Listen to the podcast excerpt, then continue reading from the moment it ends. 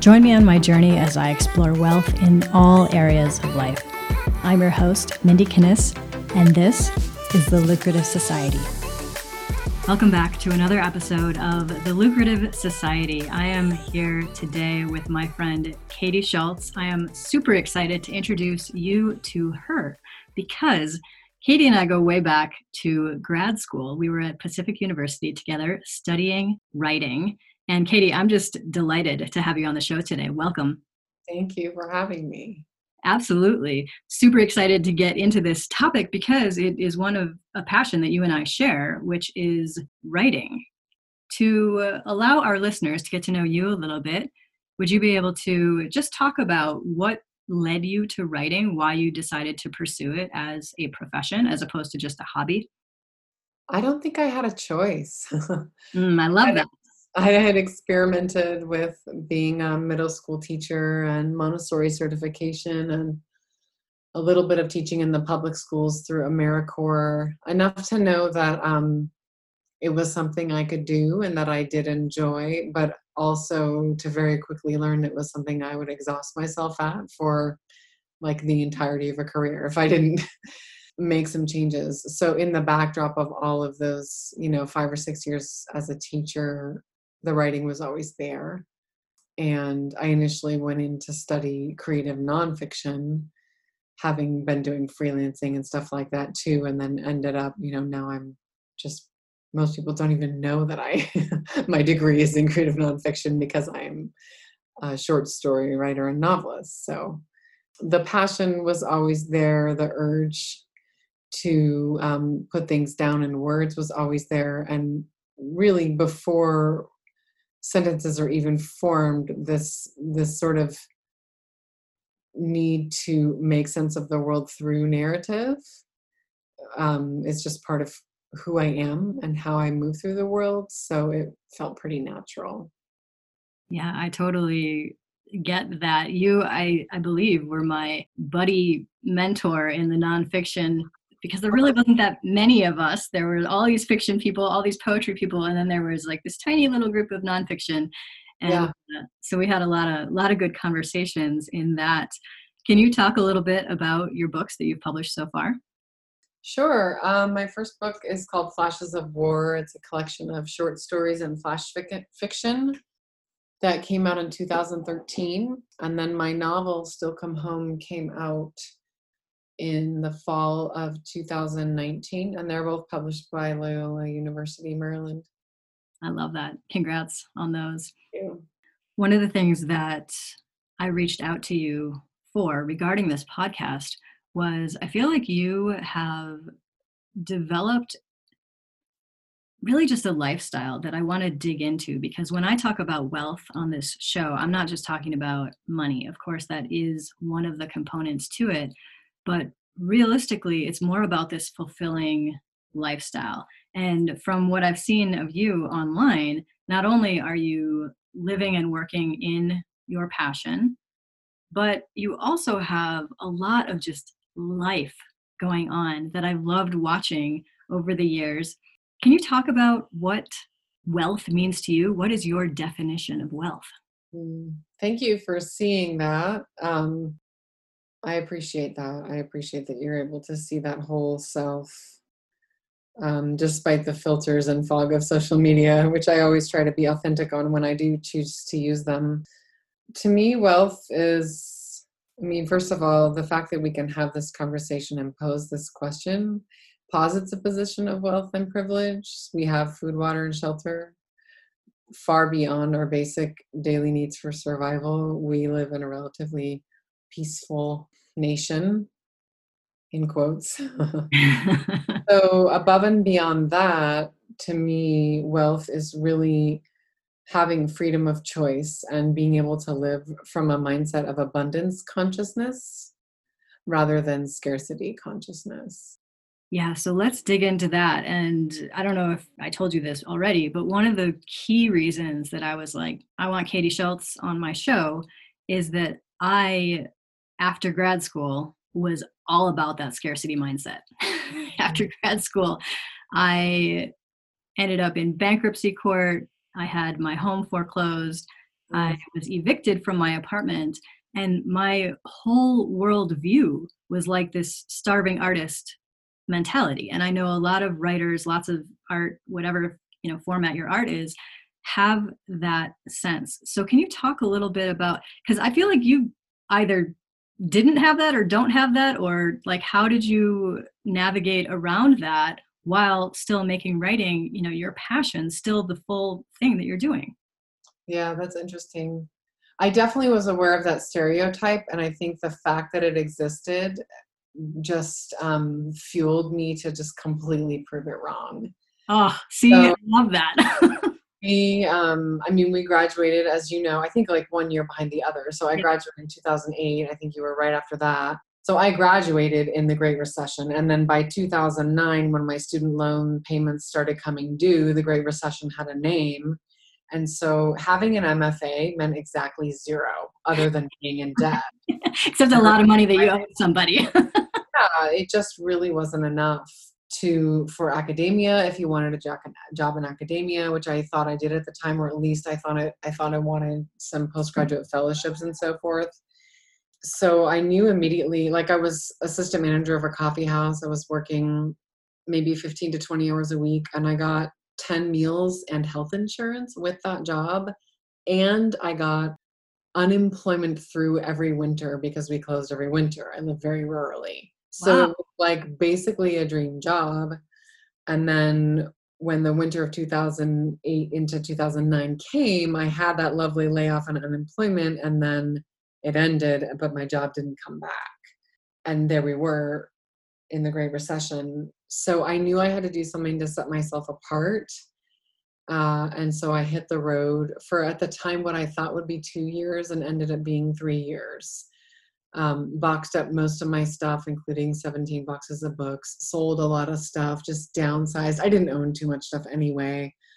And then just took what I needed in my Volvo station wagon and hit the road. And I went from artist residency to artist residency. And it was really the experiences that I had at the first few artist residencies that enabled me to keep believing that the starving artist was like complete BS. And not only was it BS, like I was going to live to prove it wrong. So, like, my first residency was at Virginia Center for the Creative Arts. And, like, I think my first night I sat down to dinner, and on my right was the president of the National Book Critics Circle. And on my left was like this New York Times bestselling memoirist who was lamenting the fact that she was late, you know, on her latest revision for her agent you know, and here I am, like fresh out of grad school, exactly zero published, um, writing these little lyric essays about my 20 something non traumatic life. you know, reflecting from the vast distance of my 30s at that time, which which meant very little. But the, but I was treated as an equal, and I was I was there fair and square, just like they were, and so that was amazing. Like there was there wasn't really ego. We just like ate dinner. Like all writers eat dinner, even if they're New York Times bestsellers or presidents of the National Book Critics Circle. So that fueled me. And then um, I was writer in residence at Interlochen Center for the Arts, close on the heels of that. And that gig, um, it paid, it gave me health insurance, meals, and housing.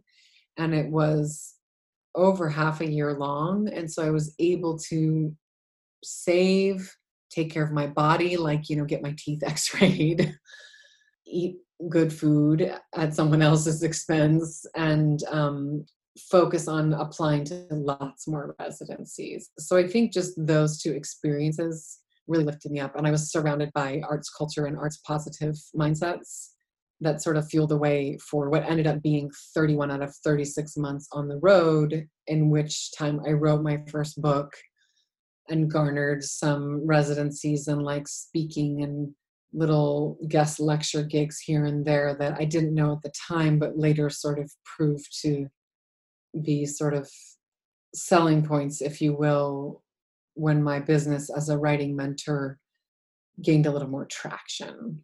So nice. And I love everything you just said because it so speaks to the importance of surrounding yourself with the right people, the right mindset, all of this, I was hanging out in Portland at that time, mostly with other people with the starving artist mentality. And I'm like, nobody has any money. We're all struggling. What are you talking about? So, such a different experience just based on our environment.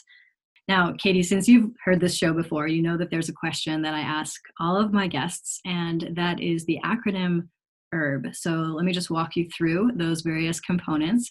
The H stands for habits. I would love to know what some of your either daily, weekly, monthly habits are that allow you to maintain that fulfilling lifestyle that we talked about? Sure. Um, a lot of this, I'm skipping ahead a little bit to the R for resources, but a lot of what I'm about to share is um, are things I've learned re- recently, meaning the last really two to four years in feminist business school, which are um, online and transformative classes by a company called Sister, and then also that I learned from a business consultant, Michelle Warner, so i just i really need to say that and also from the what works network because some of what i'm going to say really will be verbatim some teachings that i learned from them. And some of it now that i'm a few years into incorporating the, the, these mindset shifts some of it i've been able to make my own mm-hmm. uh, so to that end i mean certainly just getting grounded in my body so asking questions one thing I learned from feminist business school was if you ask the question, you will get the answer.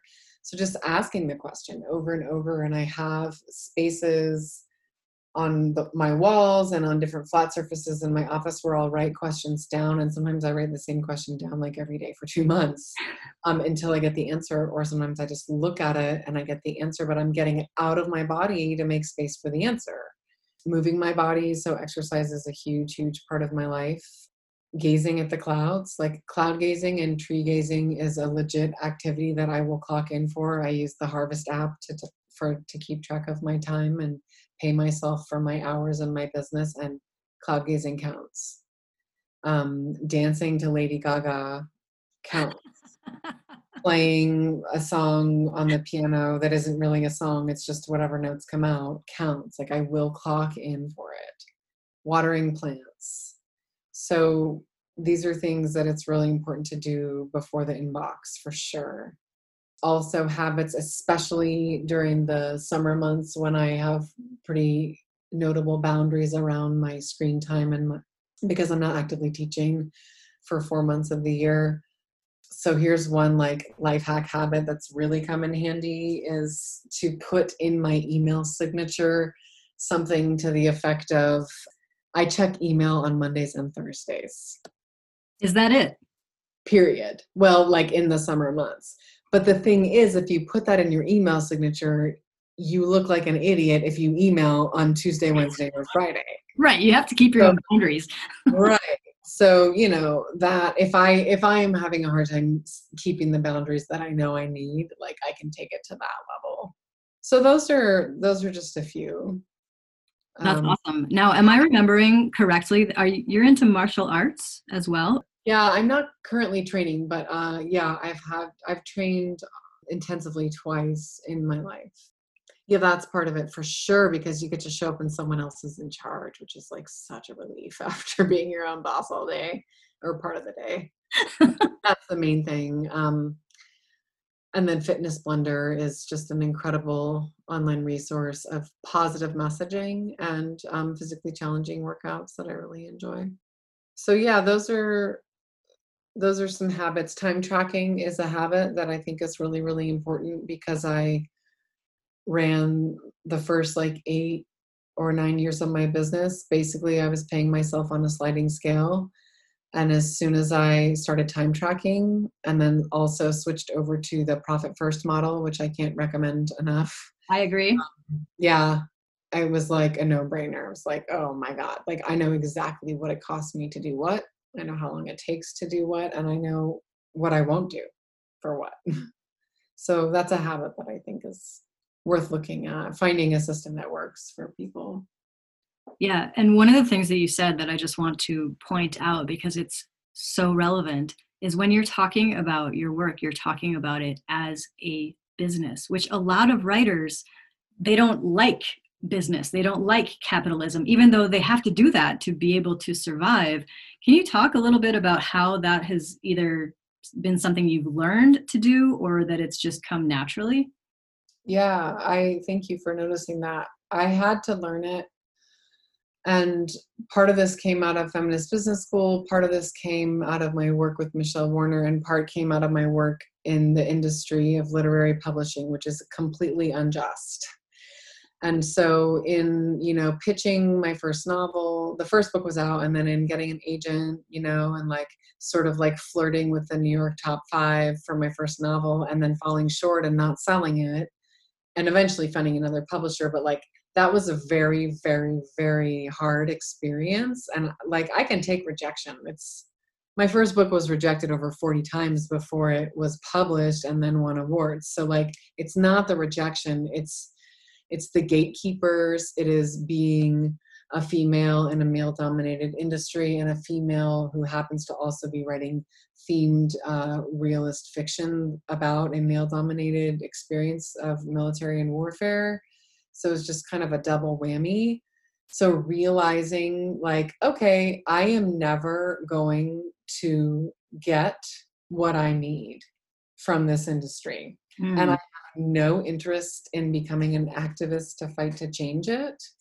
So I'm just going to change my entrepreneurial approach and to to fashion a business that is actually actually makes a profit and is anti-capitalist at the same time. So I did decide to gradually merge the hours I clock in writing and reading, reading I pay myself to read, to integrate that into my business model, um, which basically is designed around a 20 hour work week with four months off a year. And I pretty much never pay myself less than $100 an hour after taxes.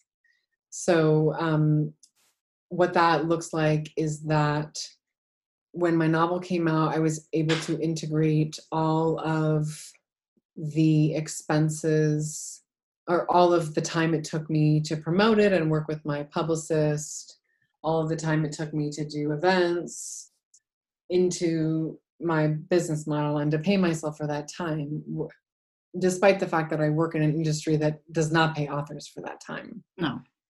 And then I, at present, I'm able to pay myself for um, eight hours a week of writing. And then I think in time, you know that number will just go up. That's my rule is that as my child gets older and he for example is in school all day instead of just like mm. four hours a day i don't get to add more i don't like i don't like make up more things to sell. I just have more time to write and paid hours writing.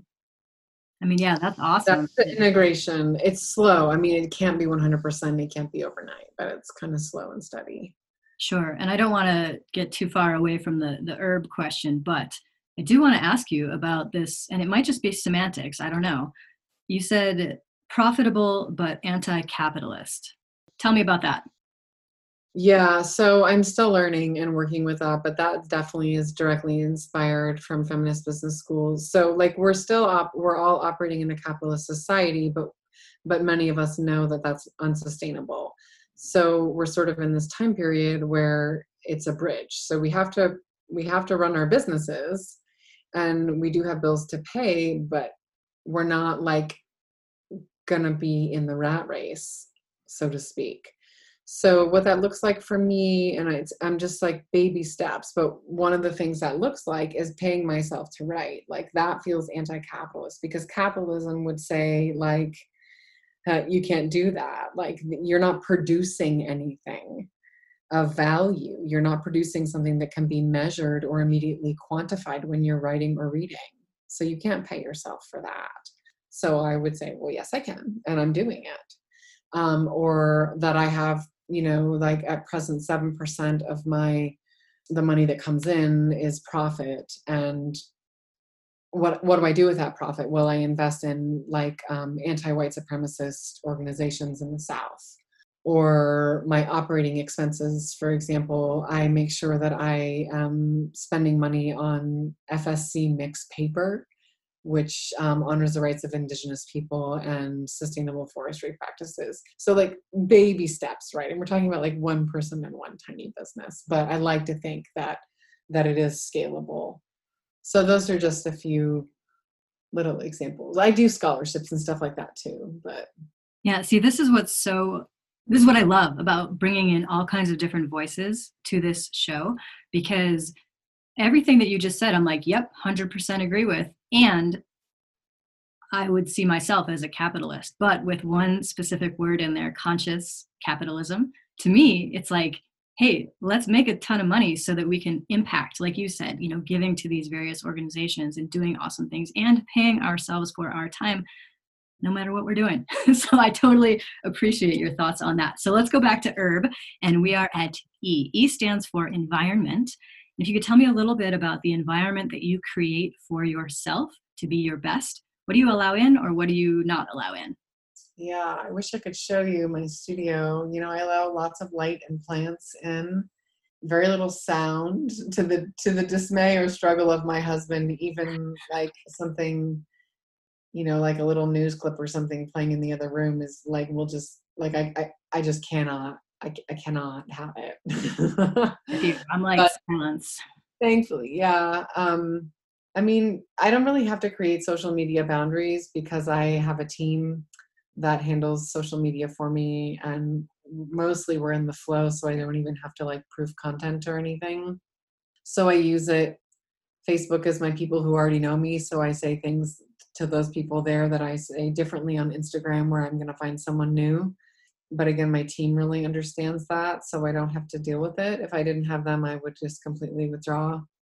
And i and i actually will be withdrawing from facebook at some point. I just don't have the mental energy for it right now at present i let in very little current events partly because i don't have much time and i'd rather read something else and partly because it doesn't really feed me right now totally i in the last year in my business environment have completely unattached from Amazon. So while my household is still pretty dependent on Amazon, and I'm, I'm okay with that because I live really rural. So it's actually like a greater environmental impact for me to drive an hour to the city to get a pair of shoes for my kids than it is to have them delivered by the truck that's already delivering. Sure. But for my business, it's completely off of Amazon, which means every book I purchase is not purchased from there either. So that feels revolutionary. Yeah, like when I walk into my office, there's a really, really powerful website called Threshold that I can't recommend enough because it makes that sort of change um, within reach. You can take it like in baby steps. Although their language is a little bit more like Amazon is evil, which I don't quite agree with. Um, it does like sort of make it accessible. And it really wasn't that hard to get my business off Amazon. And now it's something that I'm proud that I can model, especially as an author, because Amazon, in particular for authors, actually is evil. I will say that, not necessarily for some other products. So, other than that, I mean, I really just need to, I mean, I need to have a door to close. That's mm. a big mm. Virginia Woolf, you need a door with a lock on it. a room of one's own. yeah, that's a big part of it for sure. Awesome. So you've already mentioned loads of resources. Is there anything else, though, that either books, programs, whatever it may be, that have really helped you develop your mindset or just your skill set in business or writing? Yeah, I did mention of so sister and michelle warner and profit first the harvest app um, residencies in general. And then what I'll say, this is really the newest thing for me, is at present I'm experiencing like a really profound sense of depletion, psychospiritual depletion, energetic depletion, you name it. And to the point that like like I know I know different breathing exercises. I am Buddhist. I know all kinds of different approaches to meditation. Um, I have like an actual handbook of embodied business practices full of exercises that I can do. But I am at such a point of depletion, just circumstantially, that I don't even often have the energy to choose which tool to use. And so I have, for better or worse, um, recently found this app called the Fabulous app. And it won like app of the year or something last year.